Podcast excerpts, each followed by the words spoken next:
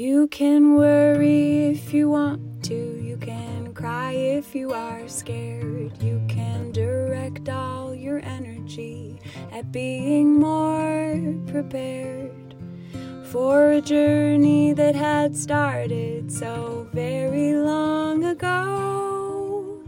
Or you can focus on the learning and let your spirit grow.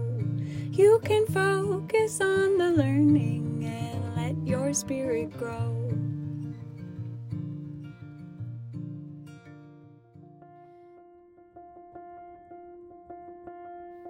Hi, this is Caroline, and you're listening to the Tom podcast, which is now being called Love is the Power. This podcast is hosted by myself and Dory and features Tom Compton, a longtime facilitator of the work of Byron Katie. We do a combination of deep dive conversations as well as include audio from group meditations facilitated by Tom weekly. And in this week's episode, Dory, Tom, and I explore all things cancel culture. It starts off with me sharing a bit about some of my cringes around the way that Tom speaks so freely and this leads us into a very helpful and interesting conversation around the way that violence is used to try to raise awareness. Thank you so much for tuning in each week. We hope you enjoy. Right.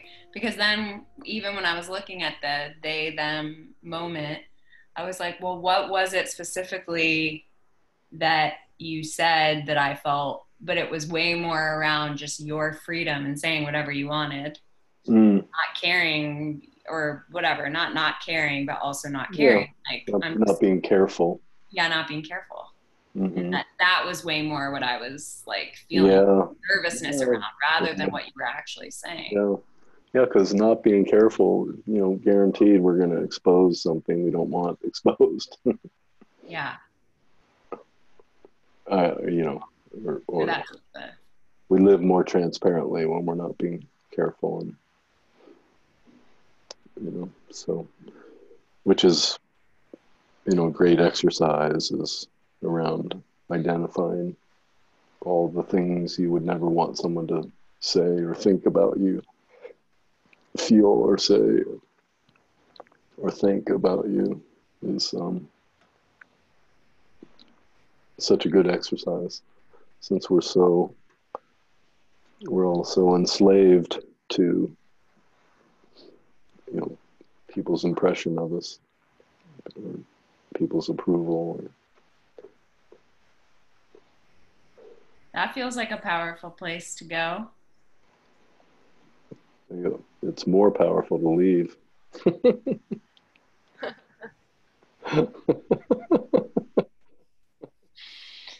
Fine, I'm going. Couldn't resist. Couldn't resist. Should we look at some places, okay. some ways we don't want to be seen, Dory? Um, hang on. I want to get that quote. I think I've shared it a few times. Awareness of the negative is the greatest positive. Okay. Not, not that one. What else? Let me try to guess. Which one is it? Uh, what do you think? Let's see, what are we talking about? How we don't want to be seen. Quick, he's coming back. Which one, Dory?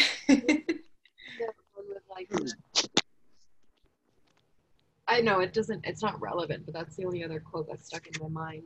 Um, Which one? Is the doer. God alone is that one. You know. Makes me. Uh, I was just thinking. Sorry to interrupt, but not actually. one of the politenesses we say, "Well, sorry to interrupt." Oh, I wanted to interrupt. I knew I was interrupting. Yeah. I didn't care what you guys were talking about. I was on my own track. I was flashing to Monty Python. One of their skits is the funny funny walks or silly walks. so they're all doing these bizarre walks, but um, my wife and kids and I, we love Monty, love Monty Python, and but we used to laugh about like, well, imagine if no one was afraid of what anyone else would think of them, how entertaining everyone would be. We'd probably all have funny walks and you know, would just be like, oh, I just feel like walking like this right now. uh, that's how, how, much fun we could have. oh, that's so true. That reminds me, I heard a quote yesterday that was like, Imagine how great life would be if you could start every interaction three drinks in. that would go over big with the AA people. yeah,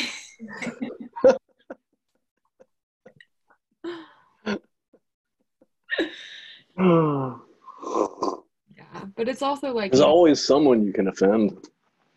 It's true. That's even, even people with, love to be offended. Uh, go ahead, Dory. No, well, that's I feel like that what you just said is like leading us in the direction of talking about like cancel culture, which yeah. is so relevant today and of the moment. Cancel but, culture? yeah, and like being offended and. You heard of that term? Nope. Oh, we'll try to give you our best definition. Okay. basically, so this idea that if you have said something or done something that is considered, you know, politically incorrect or offensive, offensive uh-huh. to any specifically with like any race, sex, you know, kind of the identities specifically that way, but it can kind of be it's spreading into all different areas from government to you know movie stars to whatever teachers and is that you can be canceled and so once you've done something that we see as offensive it's kind of like you are people are fired from their job or like it's like you know don't listen. Yeah, it's, a, it's the same old threat we've been doing with our with each other from for you know hundreds of years, if not thousands of years. But you know, the small version is is um, you know every child gets gets the old disapproval treatment, you know, which is like cancel. mm. Mm. It's like you do what I want. Oh, I'm heaping praise. I'm heaping, you know, all the appearances of love, appreciation, acknowledgement, you know, do something I don't like and I withhold my love, approval, appreciation, or outright heap disapproval. You know, I mean, Tommy, I'm so disappointed with you. You know, it's like, well, hope you're enjoying that. you know, because that's on you. yeah. You know, but we learn to think it means something. I've done something wrong. I'm bad. I'm not good. And um, and so we all become well-behaved citizens nice little nice little sheeples, or we you know go the other way into rebellion or flip flop back and forth. Mm. And um, you know, but of course the flip flop back and forth is not free. You know, fuck you is a little higher energy than you know. I'm so sorry I exist. you know, I'll try to behave better, and maybe you'll feed me mm-hmm. Maybe I can have something to eat. anyway, this is from Thomas Merton. In humility is the greatest freedom. As long as you have to defend the imaginary self that you think is important, you lose your peace of heart. And as soon as you compare that shadow with the shadows of other people, you lose all joy because you have begun to trade in unrealities, and there is no joy in things that do not exist.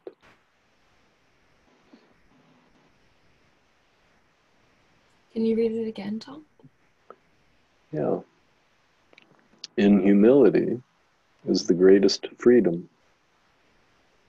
As long as you have to defend the imaginary self that you think is important, you lose your peace of heart. As soon as you compare that imaginary self that you think is important with the imaginary self of other people that you think is important, you lose all joy because you have begun to trade in unrealities. And there is no joy in things that do not exist.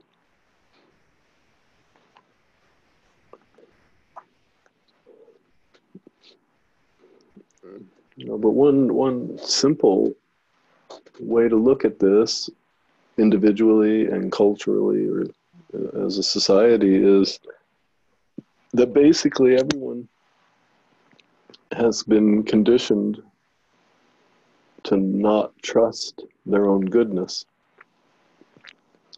and to not trust that there's good in the other. And so, from that place, everyone needs correcting. Everyone needs limits. Everyone needs to be forced to be good. You know, uh, supposedly, I, I, I don't know if this is accurate, but supposedly when our country was founded, there were like three laws. You know, and now there's like 10,000 laws. Mm. And I saw some book, it's you know, the premise of the book is something like with, with all these laws, basically every American citizen breaks three laws every day. So it's turned us all into lawbreakers. Mm. And um, but to me, one of the fundamental catalysts or roots of this is that just about everyone doesn't trust their own goodness and naturally projects that onto everyone else. And so, so from that perspective, then I need to keep you in check through disapproval or outright canceling. I'm going to fire you. I'm going to make it so you can't, you know, have income, you can't feed yourself, you can't get a job. Um, you know, which are that's just um, uh, it's just not that firing is a form of violence, but preventing someone from making an income that's a form of violence. Um, but because of this, to me, root or fundamental belief that I'm not good, and I naturally project that onto others, or you know, if you go to Christian terminology, original sin, um, well, then we need violence to keep us all in check because we can't be trusted. We're not good at our core. So we have to be forced to be good. But you can see the training, you know, if you just go to a nursery where the parents happen to be there. You know, it's like little Johnny grabs, you know, little Johnny's one and he grabs, just grabs the toy he wants right out of little David's, little Davy's hands. Davy starts crying and the mom's like scolding little Johnny. You know, we don't do that, we share. And so little Johnny has, never has a chance to mature and discover why he might want to share. He just learns, oh, you share so you don't get in trouble. So that you can still be in. But to me, that's like our root fear is being kicked out of love. Mm-hmm. So I do good. If I do it right, I do it correct, I'll be in. Of course, from that place, we don't ever feel in. We always feel the threat of being kicked out and um, and to me that's one of the root fears everyone lives with being kicked out of love um, uh, it's usually uh, sometimes very conscious but usually it's just a background fear that I could do something wrong and be kicked out. Mm-hmm. You know, but if in my belief system, I believe there's something that we can do as humans that can get us kicked out of love, then I, I'm going to live in fear because intuitively we know, we all know we're capable of doing these things that we have deemed unlovable or deserving to be punished or kicked out or deprived of goodness. Um, yeah, uh, it make, makes me think of the St. Francis of Assisi poem um, um, called Humility and Compassion, which I think I've shared with you guys too. Oops, I don't have my good little speaker thing that you guys sent me plugged in. Bad, Tom. How's the, yeah, bad, bad, Bad, um, bad. Bad. We're gonna put you in timeout for a few minutes. Few minutes at least. And we'll, we'll wear these faces. We'll sneer. Yep. You guys aren't doing a good job. Not very convincing. At least I'm trying. Dory's just smiling. Yes, I know. Dory's not even trying. I don't want to get wrinkles.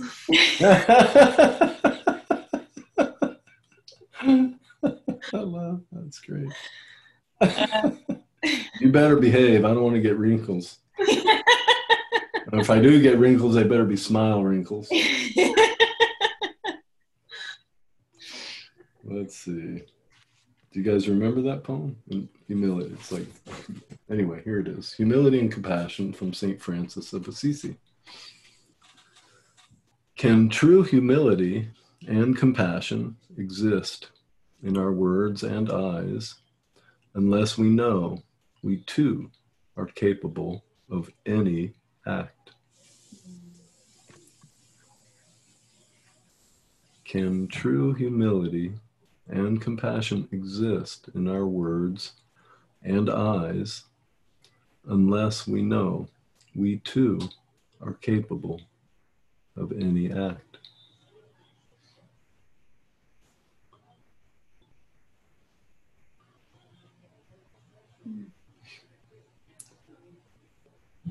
But anyway, you know, from that approval, disapproval that we do to each other, to train ourselves, you know, to share and be kind and be thoughtful and be considerate and um,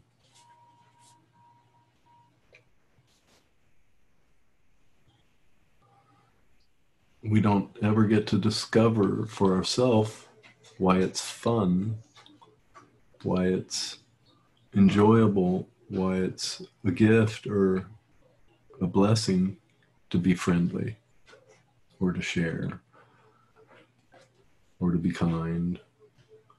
We don't get to discover for ourselves why we might embrace that as a healthy, enjoyable way to live.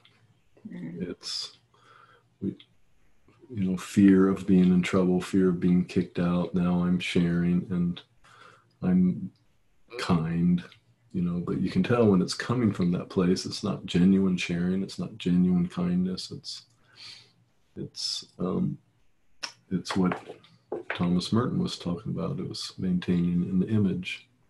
Mm-hmm. And so you know there's two, there's the image that i think is important that i i feel like i need everyone to see me that way and then there's the images that i think are important that i they're important because i don't want anyone to see me that way Mm-hmm. and as he put it in humility is the greatest freedom as in humility i don't care what anyone thinks of me Right. to put it, put it in more direct kind of crass terms Yeah. and i call that put it that phrase call it crass because it's so you know because so many people turn to it. Well, I don't care what anyone thinks, but you can tell there's the fuck you in it, Mhm. which still cares what everybody thinks, and and it's angry, and we're angry about it, Mhm. angry about how limiting it is, or has been in our life. It's like, oh, fuck everyone. I don't care what anyone thinks. Yeah. And I see where that part of knowing that you're good is Yeah, to- how how that's really holding the not being careful and the being the having humility and what we've talked or tapped into before the place of being open to seeing your blind spots or places where you hurt somebody or whatever Yeah, we, you're insensitive to someone's situation. Mhm. yes yeah Yeah. Yeah, and how how because of this fear and the whole approval, disapproval, and fear of being kicked out and all that, we don't speak authentically or honestly, and we don't, so we can't get that honest feedback. We it makes it harder to self-reflect and become aware of where I, you know, where I do have blind spots. And all of that matters because we're good. Mm, But as we begin to realize that who and what we are is good, um, you, it's almost like you could say, I want to see my blind spots. I want to see where I'm unkind or insensitive, you know, where I'm unaware of what I'm doing and how it's affecting people. But, and uh, yeah, it's a it's a it's a it's a amazing dance we do with each other, relating with each other. Um, you know, because uh, I'm realize beginning to realize that who I am is good, and so I'm being less careful. So I'm being more transparent, and then people, I'm not hiding in some things, and somebody might point out a hole, and they might point it out by feeling hurt or offended. Right. You know and so and then and then it can throw me back into the fear of being rejected kicked out of love losing support being canceled you know and then i go back into hiding and not being authentic. But um but again as i begin to realize i'm good i want to hear those things. And then then that brings a whole nother la- layer or level of this dance that is our interactions with each other that's moving us all towards freedom. You know because then it's like um,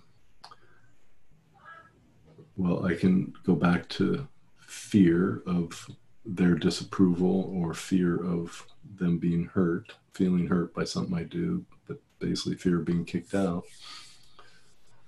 Or i can take an honest look at what they shared. And um, and then the next layer is beginning to work on taking responsibility for other people's feelings. Mm, and that's quite a dance too because we can go to i'm not responsible for other people's feelings from a fuck you place. You know i'm so tired of being limited by your your your feelings. You know but again it's not a genuine place of freedom and it doesn't you can tell it doesn't have any inherent sensitivity to it that position. Mhm. um, and so that's a whole nother layer of um, subtle workings workings out of this um, confusion uh, around who and what we are and who and what other people are So, can you say more about that piece? Or I had two thoughts just for someone who is, and for us, because I can definitely relate to certain ways that I don't want to be seen or fear of, of living more honestly and being called out.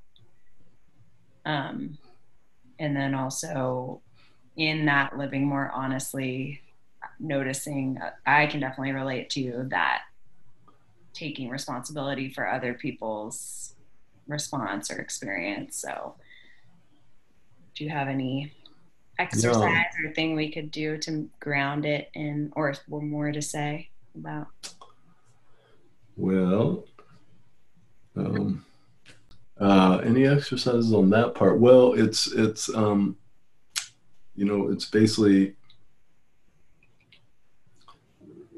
believing uh, actually you should listen to our podcast for the answer to this as we touched into it in today's group.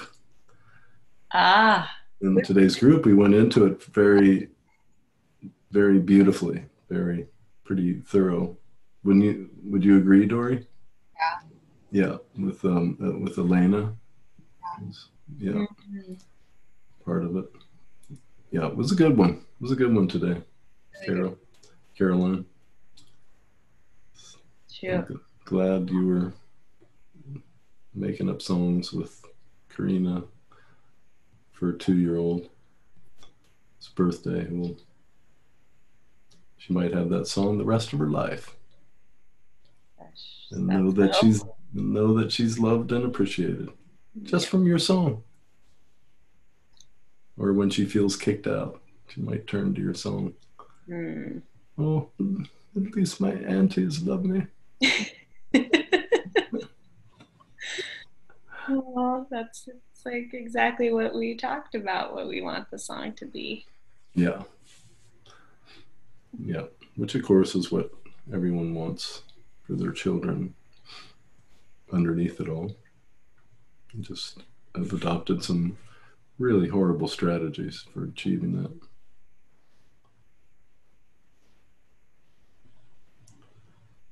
You know, teaching, basically, teaching each other that we need fear to be quote unquote civilized. We need the threat of violence to be civilized. Yeah. yeah.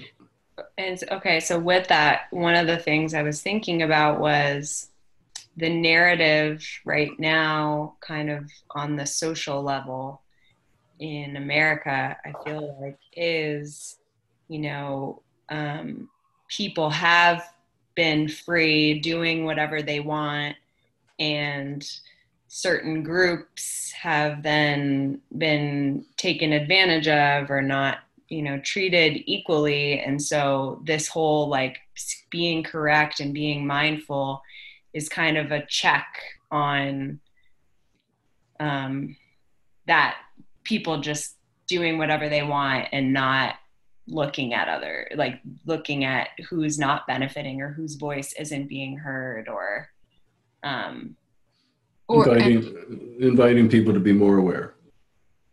Yeah. Yeah. Yeah through threat of violence through threat of being canceled. Yep. It's the the old same old strategy that has that maintains the need for violence it perpetuates and maintains the need for violence. And so you have, you know, it's like, why is there so much violence on the planet? Well, just look at yourself. Just about everyone believes violence works and peace does not. Yeah. If I'm peaceful, it's the same as being a doormat or. Right. Yeah. So it is, yeah, because right there's a there's a distrust in peace and a distrust in the goodness that we are. Yep. That that would somehow know what to do or how to uniquely sensitively meet each moment. Yeah, and, and, and when we are solidly understanding, experiencing our own goodness, we're naturally open to feedback. Violence isn't needed to drive the message home. You know, and, and also we'll project that goodness onto others. Once I realize I'm good, we'll begin to see that in others, which is tremendous support in in um, freeing each other um, to, to, to experience and be the goodness that we are without the threat of violence. Mm-hmm.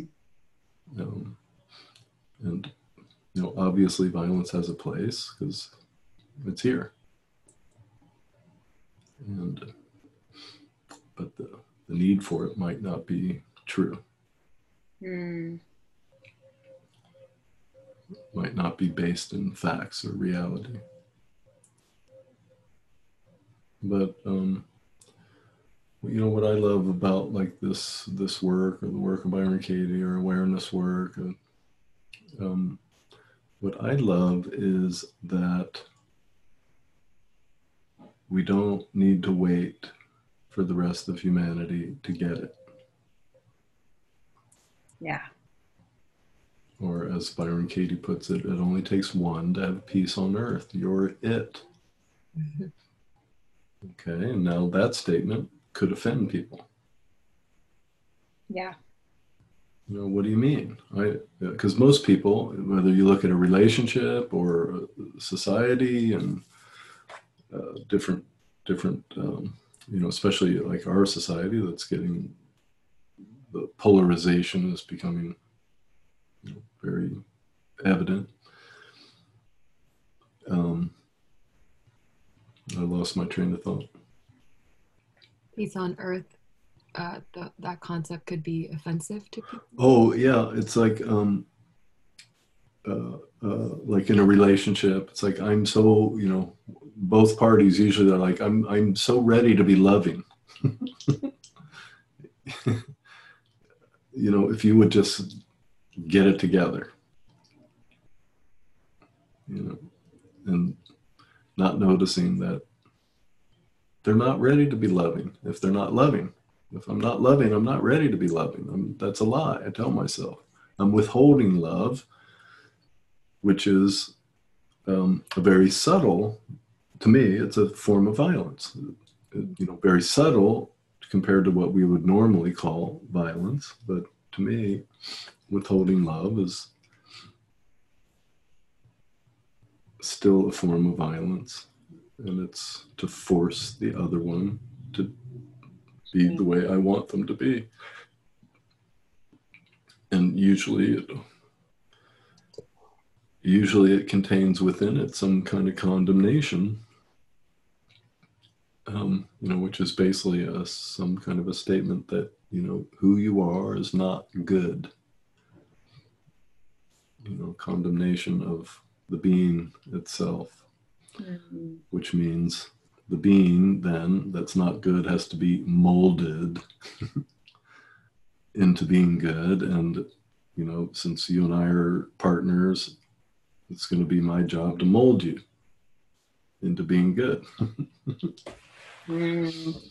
through little tiny acts of violence. And if I don't do the little tiny acts of violence, I feel like I'm a doormat. Mm. So, so most of us picture peace being totally at peace or unconditionally loving. We picture it as a doormat. But that's looking at peace and unconditional love from the outside, from the position that believes it needs force or violence or fear to be safe or to have a place or to get what they want.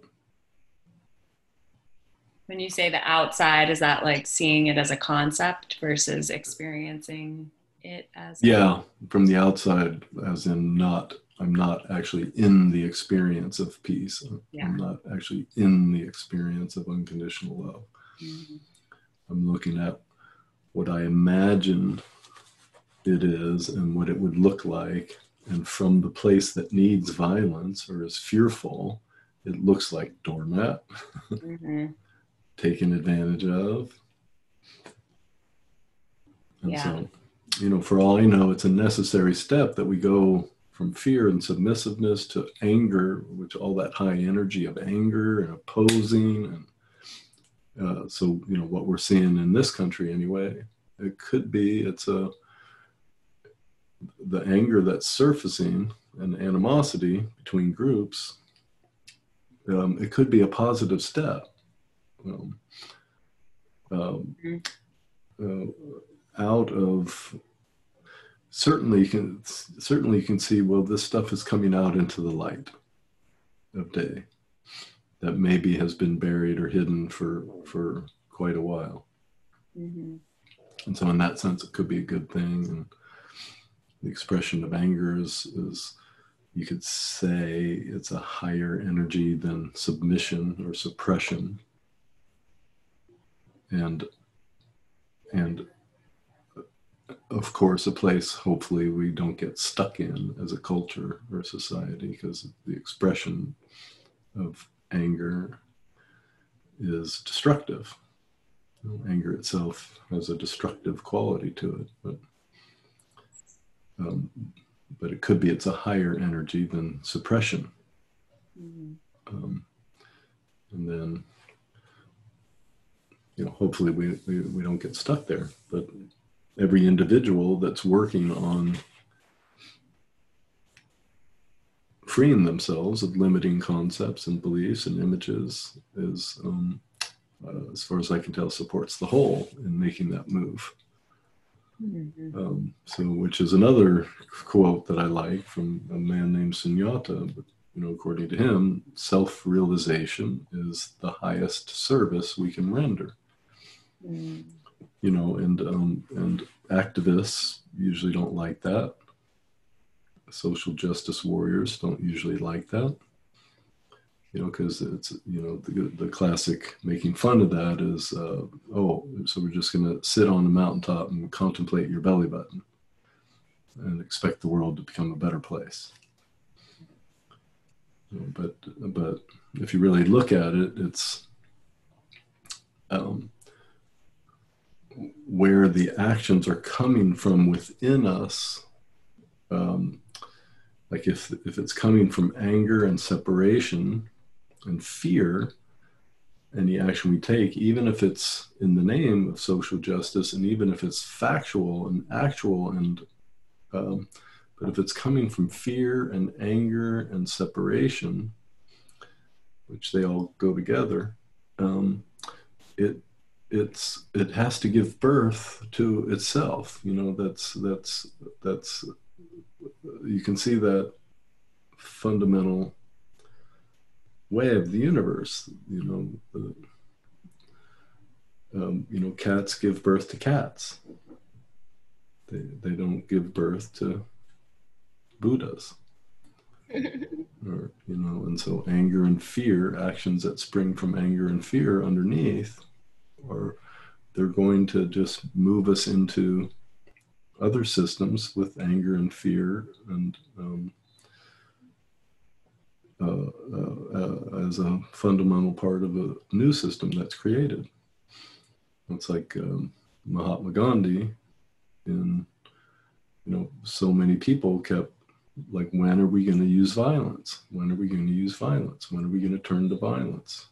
You know, this isn't working. This nonviolent movement. And he said, he, he's like, I can't do that because if we turn to violence, we've just replaced one violent regime with another violent regime. That's all we'll have done. Mm. You know, just the new violent regime will have dark skinned Indians instead of light skinned um, British. So, um, and so, anyway, what I love is you don't have to wait for humanity to get it. that's my point. It literally only takes one to have peace on earth. It only takes one to have unconditional love on earth. And each one of us is it if we have the courage to test it out. But again, the mind will throw up those fears of being a doormat, being walked all over, if I step into unconditional peace, unconditional love. Um, that's also why Gandhi's movement was you know, very beautiful movement. From what I understand, it's the India is the only country that has won their freedom through nonviolent means, but but to have such an example that um, nonviolence can work even in a world of violence. Right.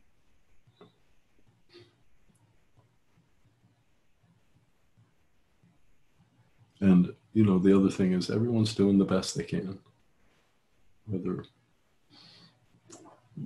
and you know, we can argue about that. Oh no, they're not. They can do better.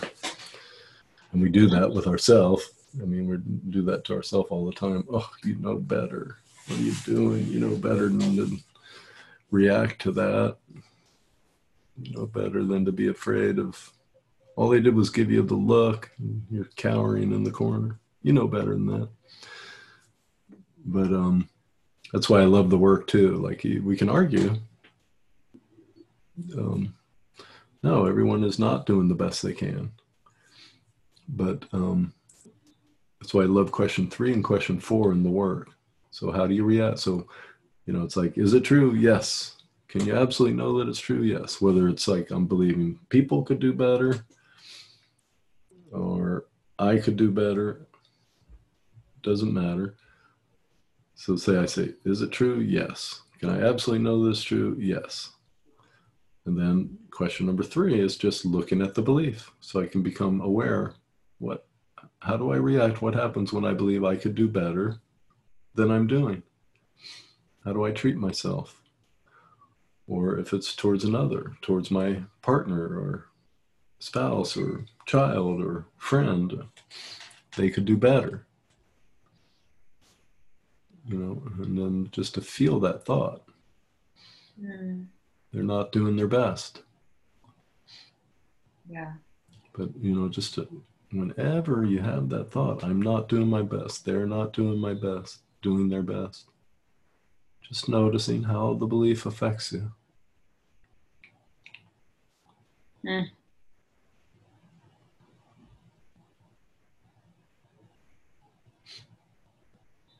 The angry victim just surges up inside of me. Like now it's totally justified for me to mm-hmm. violent or treat this person however I think will teach them or get the message across. Yeah, the angry victim. And, you know, that's a Katie quote that is misunderstood. You know, victims are violent people. Yeah. You know, and to me, she's not saying someone who's a victim of, you know, racial prejudice or, um, or uh, uh, you know, sexual abuse or starvation or you know she's not saying those victims are violent people. She's talking about an internal um, when there's this uh, you know for me i just when i heard that quote i just started looking. It was like oh yeah the only time i'm violent as the only time i'm lashing out at someone. And I can feel that. If we're honest, we can always tell when we're lashing out at someone, um, even if we hide it really, really well. Um, I noticed there was always a sense, a sensation of being a victim first, and then the lashing out. And then I was like, oh, that's, as far as I can tell, that's what she means. Victims are violent people, but and then you know with the work we can begin to just we can begin to question where we think the sensation of being a victim is coming from. Is it really coming from what they did or what they said? Or is it coming from what i'm believing? So mm. i mean this this work really is it's a radical it holds the potential to radically change human life on this planet. It is definitely inviting a big leap out of fear.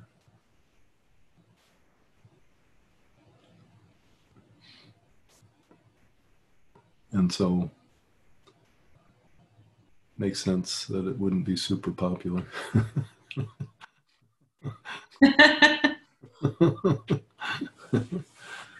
it's growing. But I think it's I think it's growing. I don't know. but again, I love that I don't have to wait. I don't have to wait for anyone to get it.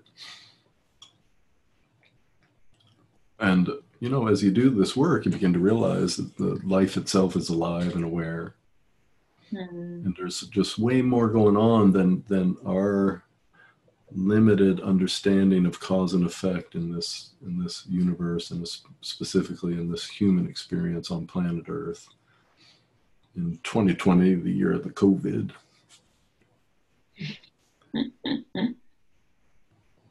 yeah. I know we've gone into it in a on a meditation call, but uh-huh. talk about you know there's only one. It only takes one to have peace on earth, and the idea that you know where people could have questions around what you mean when you say that. Like yeah, yeah. it's like that's a bunch of nonsense. Right. If it only took one, wouldn't we have peace on earth? It's like, well, test it out you know mm-hmm. like you people can argue about it but i can't prove it to them right you, know that that statement can only be proven by each individual you know test it out and just and see what happens when internal your internal experience is one of unconditional peace and see what happens to the world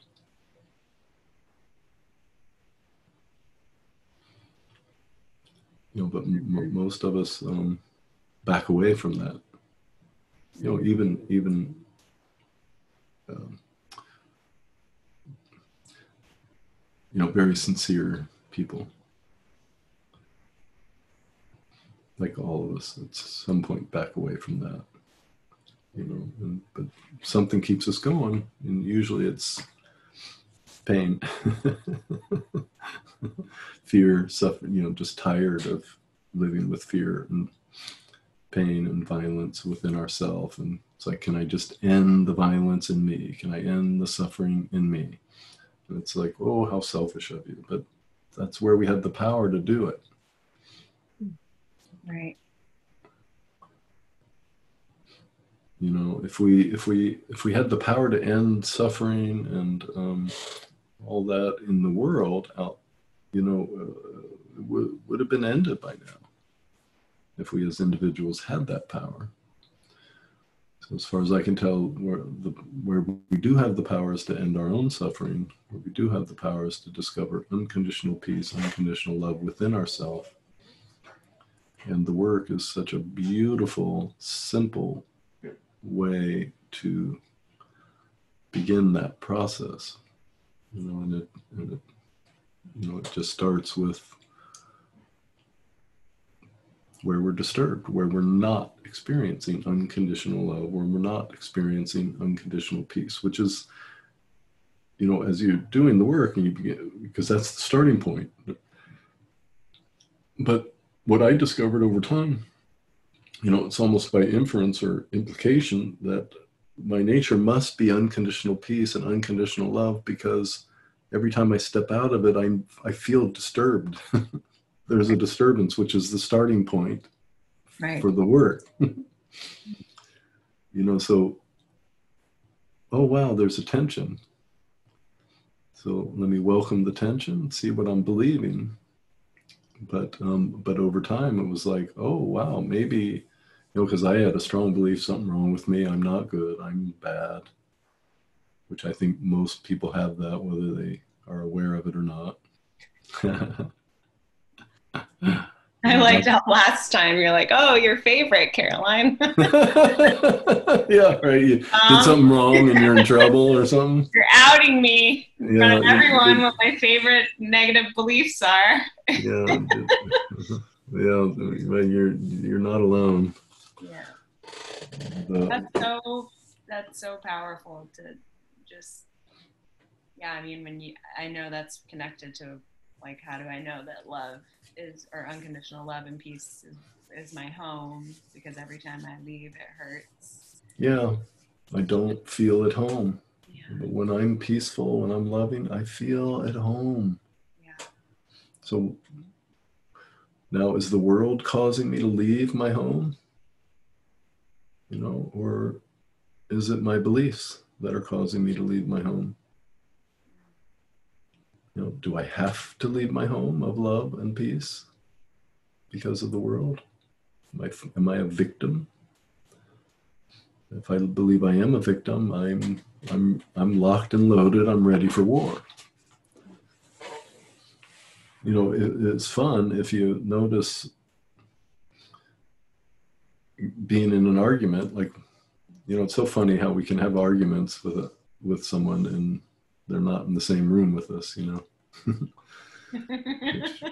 you know, which we all experience. So, um, you know, but but if you you know run into actual person to person and you can feel the argument inside, and of course, some of us are gotten really good at hiding when we're an argument is happening inside of us, but we all we know when we're in an argument, whether we're gotten really good at hiding it or not, and um, but it can be fun to play around with, um, like was I looking for an argument? You know, but I, I, I know for me, I found like if I find myself in an argument, I was looking for an argument. There was some belief going on inside of me where I'm I'm like walking around just, you know, just looking for an argument.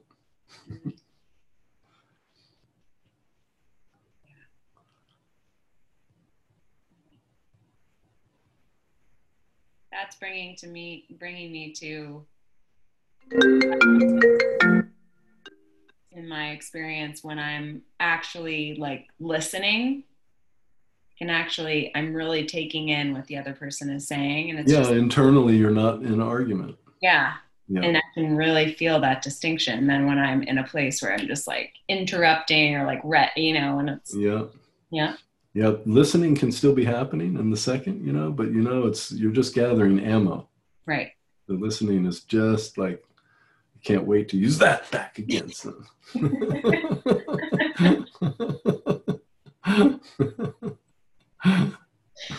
Ah, yep, yeah. hmm yeah, we're so cute as humans. It's amazing we're still alive. yes. We have still survived. We have survived so far. hmm So I have two specific examples that I think relate personal, personal examples yeah. that I think relate to what you're what you've been talking about, Tom. And um, Please share. yeah, the first one I want to share is uh, one where I recognize I recognize my own violence and Mm, my, my own victimhood that led to violence. yeah. And the And irony then, and then were you violent on top of yourself then for being violent? I think in a subconscious, subtle way, yes. Mm-hmm. Um, but I also saw myself hanging out in the like holier than thou, like I'm so good face as well. Um, Because you because you saw the victim and the violence. no, so this is kind of like irony of the situation. It was a conversation that I had with my dad, and it was a conversation in which he brought up what I perceived to be violence. Mm-hmm. and I condemned the violence and was feeling that like, oh, I'm so like I, I don't know, like I don't know what the right word is. Is it prescient? Like I can see that you're wrong in bringing up the violence and in um, making the violence like okay or acceptable. Let me just share the example. I think that'll be Yeah, I, I think so. You've piqued my interest. So um, I was having a conversation with my dad where he um, he's a very uh, deeply religious person, I would say. He um, is also a very cerebral person. Um, he, like, for example, he has a PhD in theology and committed his entire adult life to a church, um, a movement, um, and continues to do so. And he was talking, so we were having this long, you know, lengthy conversation on religion and spirituality. And he eventually got to the point where he said, um, and I'm, I'm paraphrasing, but he said, I believe that there's evil out in the world, and my job is to be a spiritual warrior and to combat that violence. And he even said, like, my last name is Guerra, which comes, you know, from my dad. And in Italian, it means war, as it does in, you know, Spanish and French and many other languages. And he's like, even my name, you know, shows my commitment, you know, that I'm the spiritual warrior. And oh. It just felt so intuitively off and wrong for me. And well, I, do you want to, I felt like you were going to say something, Tom. Well, no, uh, other than you're, you, you, you're not going to inherit that lineage. Sounds like you're not on board for inheriting that lineage. I don't want to. Yeah, well, that's all it takes. Well, actually, what what it really takes is just not being interested. Mm. You know, because I don't want to can still have a push against. Mm.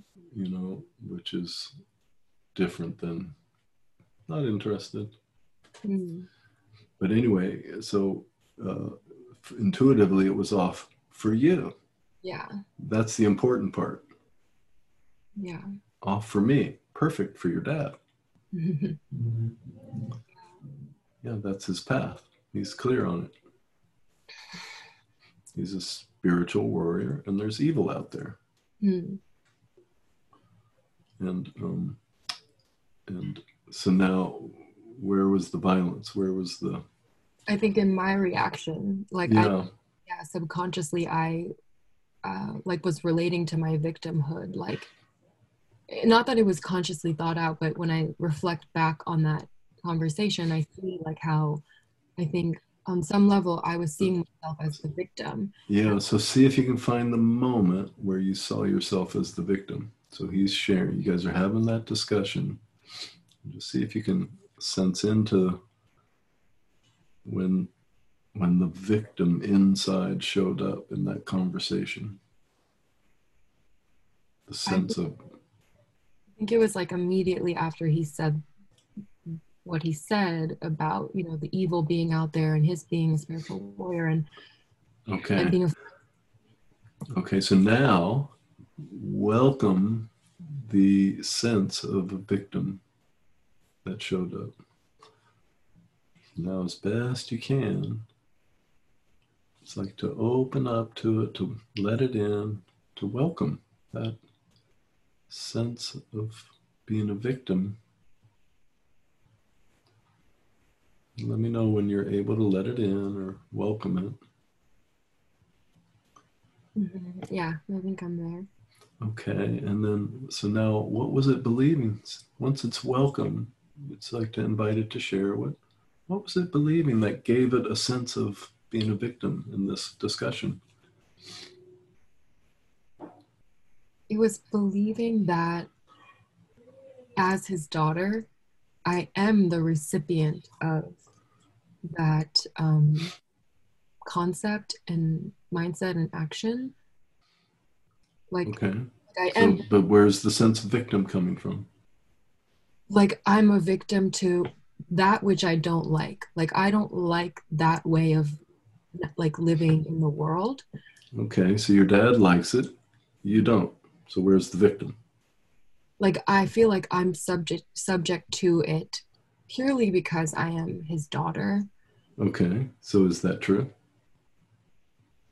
He likes it, you don't. Is it true that you're subject to it? He likes it. You don't. But are you saying it like he acts out that way to you, or just that you're? Just that he holds that mindset. Yeah, and that like I've been in the space in Yeah, he's holding that mindset yeah, and he loves it. yeah, And you don't. true. Yes. Yeah. So I, I'm thinking you missed that part. you, that you're bypassing the truth and going to, I'm subject to his nutty belief Mm, or his violent belief. But Yeah. I'm hearing you're very clear, not interested. He Yeah. loves it and not for me. Yeah, and you're helping me see that I'm not interested, but at the at the time I was very much I don't like it. Like it was that push pushing Well, back. yeah, because in your mind, you were subject. Mm, You kept picturing, like, this is what I imagine, you kept picturing you as a little baby being subject to that belief system.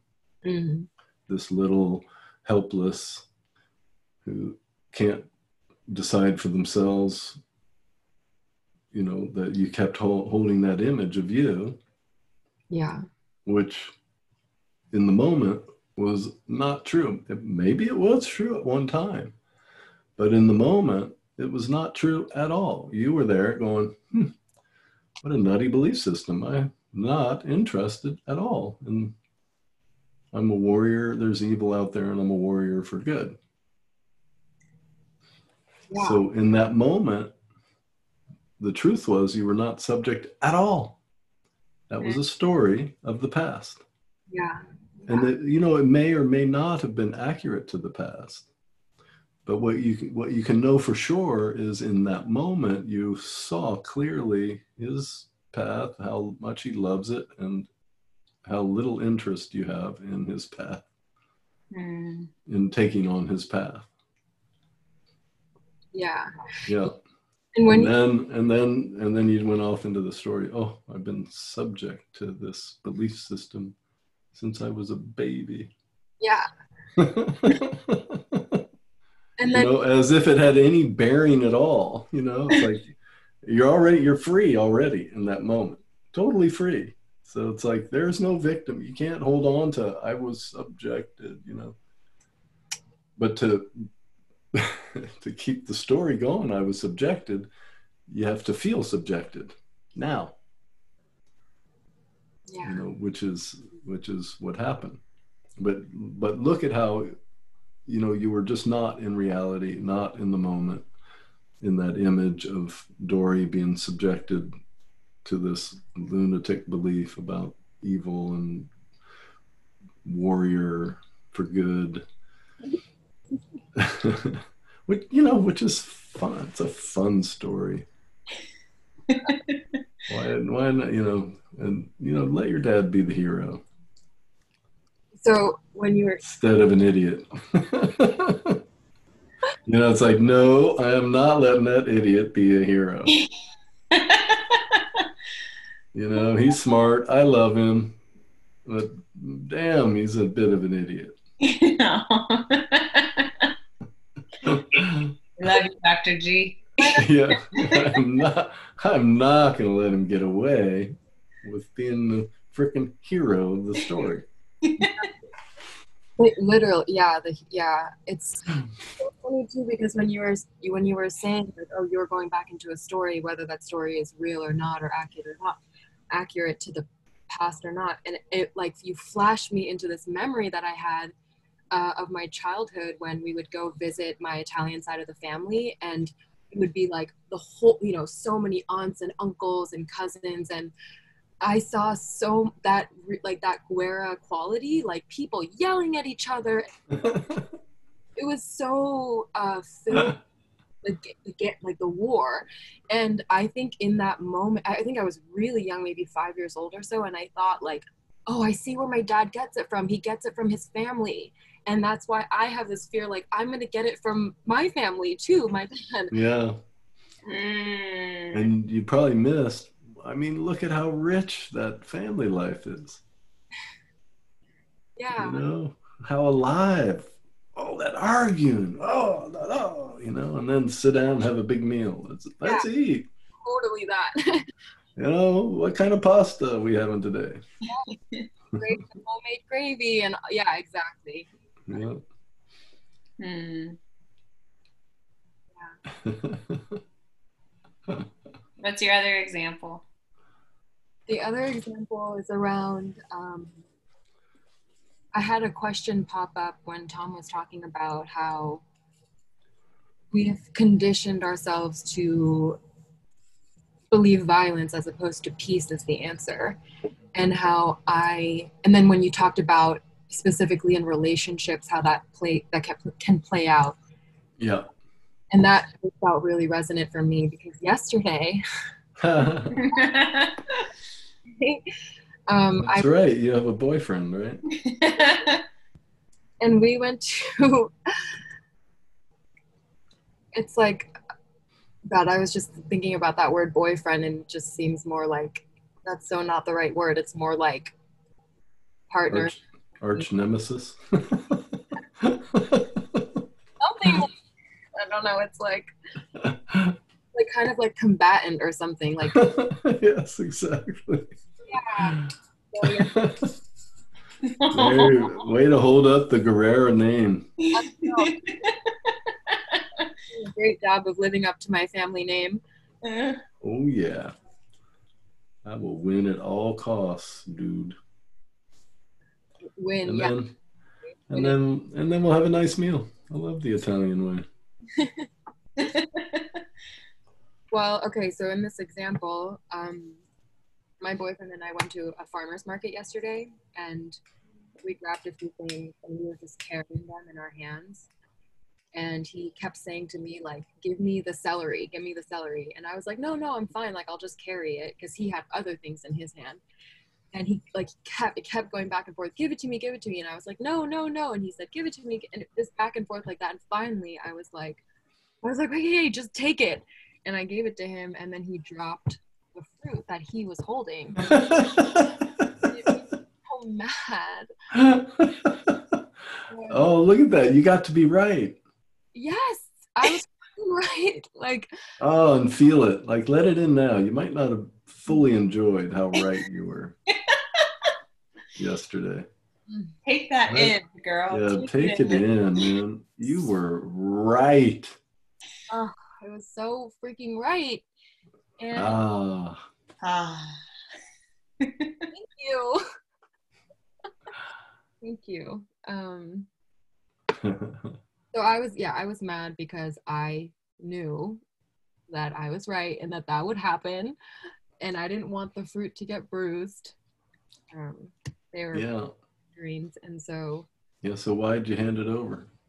because I didn't want him to get mad. Okay, so now realize that was more important to you than the fruit. Hmm. Like we miss our own goodness. Mm. Like it's like, yeah, I don't want him to drop the fruit, but I don't want him being mad either. I'll sacrifice the fruit. You know, turn over the celery. But then I see Yeah. the next moment, what was more important to me was being right Yep. And that that took over. and letting it know, letting Yeah, it. so look at all that abundance. You got to be generous. His feelings were more important than the fruit. Generous. Then you got to be right and righteous. And what an amazing outing. so rich, so full, So bountiful. so bountiful. Really Yeah, yeah. bountiful. Fruit and salad. And and yeah, exactly. And you got food too, fresh from the farmers market. Ugh. but okay, but Done. where that was leading me to, Yeah, saying that you know, because I I see it as uh, my choosing in that moment violence as opposed to peace. Like I could have been at peace with the fact that the nectarines were bruised and that I didn't get my way. I eventually, you know, yielded the celery to him. Blah blah blah. And then I was thinking if I had chosen peace and not said anything, then how? Because you were saying like we Well, um, you can't choose peace without um, without it has to be conscious. So we bring everything into conscious awareness, and when we're fully conscious, we'll always choose peace because it's our nature. Hmm. Only from an unconscious, unaware place will we choose anything less than peace to be at peace. So And then usually, even those bad choices, you could, you know, say bad choices, at the root of them, we're wanting peace. Hmm. And, um, you know, this being right, that's one of them. I need to be right, not wrong, or freedom. Uh, sometimes it's around freedom. But, um, so you, you held on to being right, making him wrong. Hmm. Yeah. So who's experiencing the violence in that moment?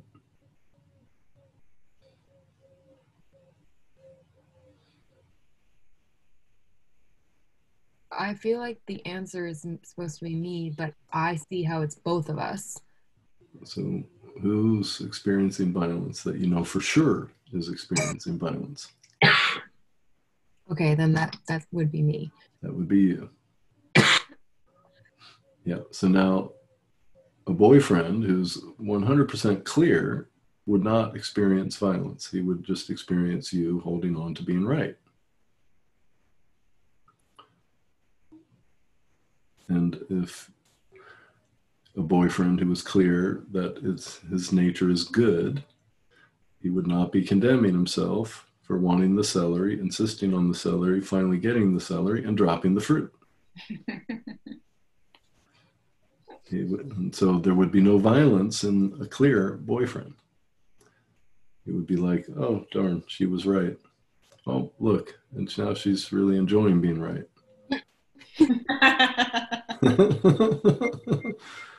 As she should. She was right. it's like, oh, honey, you were right. I should have left celery in your hands. Yeah. Yeah. I think where I'm getting stuck is um yeah, it would be great if maybe you both could help me see um because I'm thinking maybe you just kind of explained it, but there's a part of me that feels like if I didn't get mad or didn't explain how I was right, then he wouldn't know that it's okay like because i'm thinking that he's believing that he needs to hold everything like that's the manly thing to do that's like the courteous thing to do that's yeah. what well, let him let him have it. okay Let, let him have the manly thing. Right. Or what was the resist? Yeah, what was the resistance to letting him? I was seeing you going, honey. I'm literally just thinking about how I don't want the fruit to fall. Can I hold the fruit and you can hold all the other stuff? I'll just hold the two nectarines that need to be to, or like five nectarines going for what you, I don't know, just going for what Oh, nectarines. It was nectarines he dropped.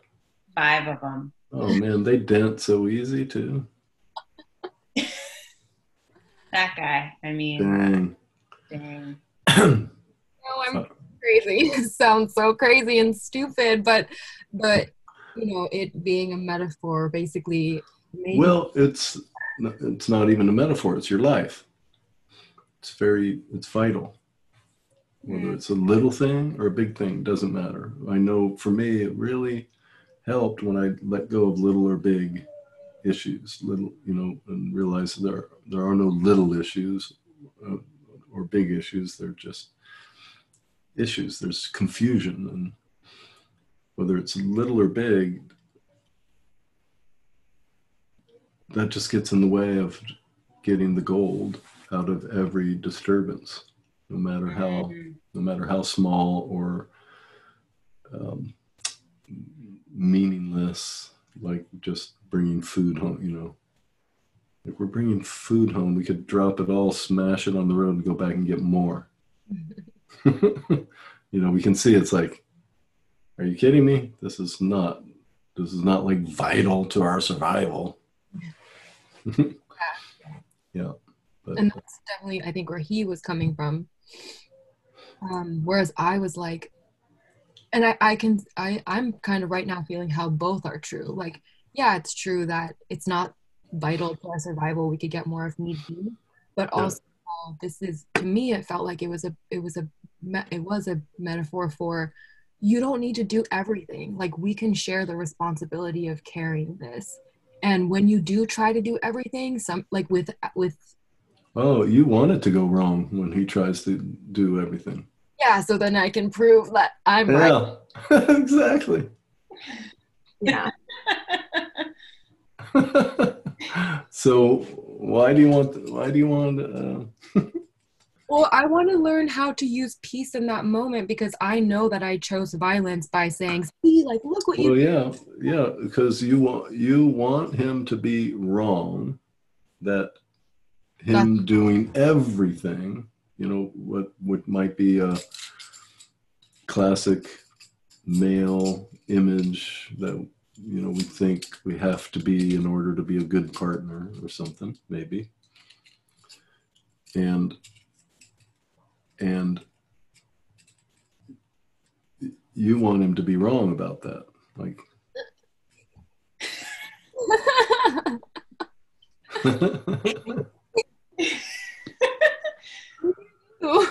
Tell us Yeah. more. Tell us more. i mean i'm just picturing dory with a little tiny purse not oh. doing any you know not doing anything like you just you know the little person. yeah with like little sparkles on it and you know and and and and tony doing everything like a good man To- That's so funny. My dad's name is Tony. Actually, oh tony Tony. do everything tony yikes! Fuck you. Uh, okay. so anyway, you want him to know that that's wrong for him to think that way. Think that, or I guess more like do to act on that, like to try to do the. Yeah. Yeah. So now, as long as you think it's wrong and you want him to know it's wrong, you're actually going to actively want things to go wrong every time he's behaving that way.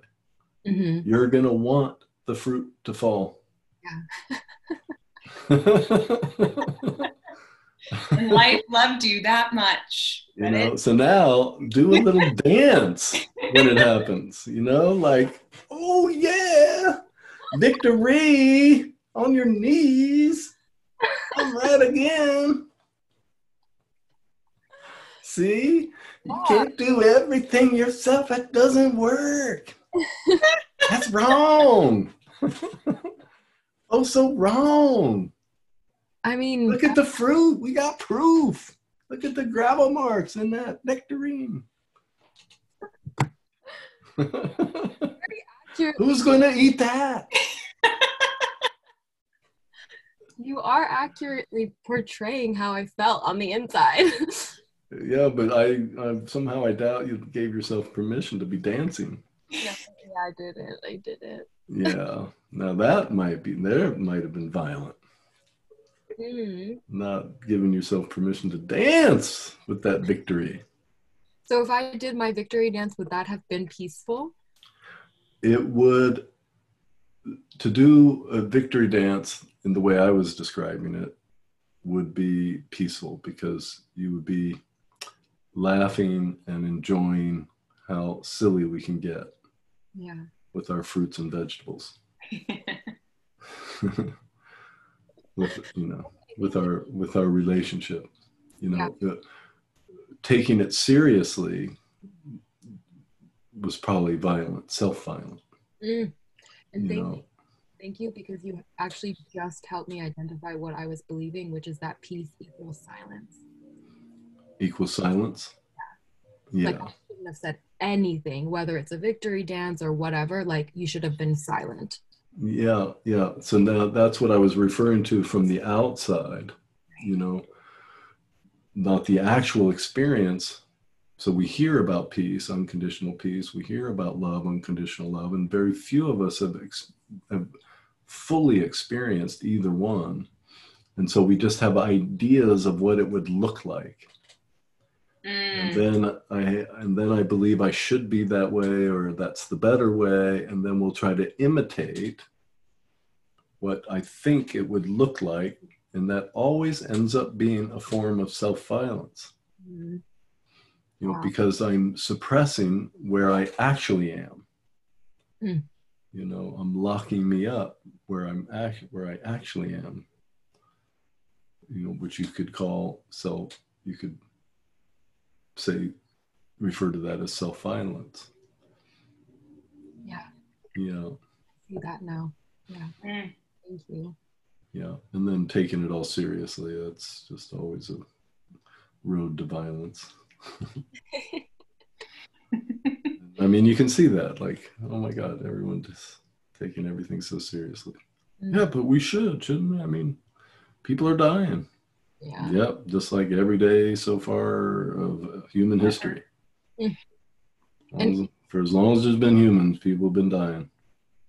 Is there a difference between taking something seriously and something being serious? I don't know. I guess What's what's what's serious? Nuclear war? yeah, I was even thinking on a smaller scale, like if someone like cuts open their leg or something, it's like, oh, that's serious. We need to attend to it. well, only if you believe death is serious. Hmm.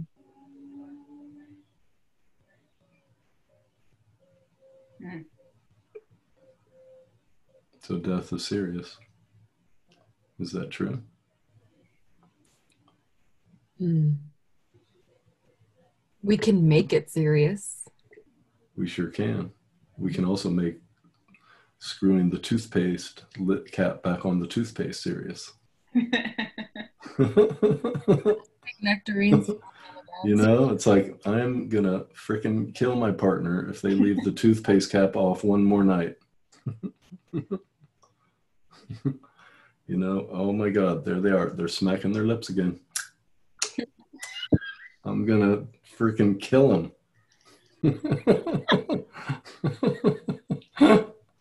Uh, oh, if that guy twirls his hair one more time, off with his head. so, uh, yes, we have a, an extraordinary ability to make things serious. And I'm seeing how the I'm seeing how they're both not like Yeah, put the toothpaste cap back on. That's not serious. I'm gonna kill him for doing that. That's not serious either. If death isn't serious, then wanting to, you know, the off with his head sentiment shouldn't be serious either. yeah, yeah. So none of it's serious. Could be. and that was my homework from our last. Oh, it was Mhm. serious. It, it's not serious. Could it Um, be? Could it be? Or was it? It's not a. to ask yourself in the morning, Yeah, could- could it be it's not serious? yeah. Nothing serious. Nothing serious. Yeah. And then live the day as Live if the day. that's as if that's the truth. Mm. Yeah. Did you experiment with it? Did you I try did. it? I did. Oh, how how how how'd your day go? I mean, I you know, it wasn't sustained throughout the day, but it was really powerful. So did you- Yeah, so did you try to force yourself to not take something seriously? Um, yes, that happened. But also, it was more like when I was in, particularly in when I was talking about any type of argument or I was going into it, it worked more like a, a softening. And I eventually kind of got to Oh, a place yeah. where I was like, whoa, I, whoa. Yeah, so even taking it seriously isn't serious, which is what Yep. you're pointing at, Dory. Yeah. Yeah. Well, yeah. Well, thanks for sharing your world with us. and you, thank you for sharing your world and Yeah. So Lightning. lightening our world. Life is lived in lessons, each lesson's got its theme. They keep circling back for you until you start to see where you forgot you were connected with everything. It's okay, we all do it too, it just takes remembering. It's okay, we all do it too, it just takes remembering. That love is what we're all here for. It's the only score we're keeping, so settle yours. Love is what we're all here for. It's the only score we're keeping, so settle yours. You can do all of the things, you can play all of the parts. You can make a mess of everything or score off all the charts. But when you reach the end and you think that you have died, you will do it all again.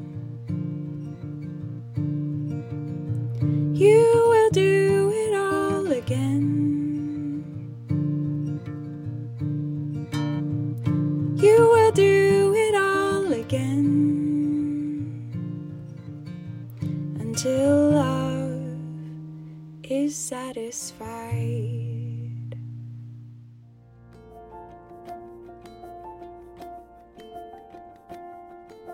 The views and opinions expressed on the Tom podcast are those of the individual speakers and do not necessarily reflect the views and opinions of Byron Katie, nor the intent of her self inquiry method known as The Work. For more information on Byron Katie, please visit thework.com. If you wish to learn more about Tom, a certified facilitator of the work, and the podcast's eponym, please visit theworkwithtom.com.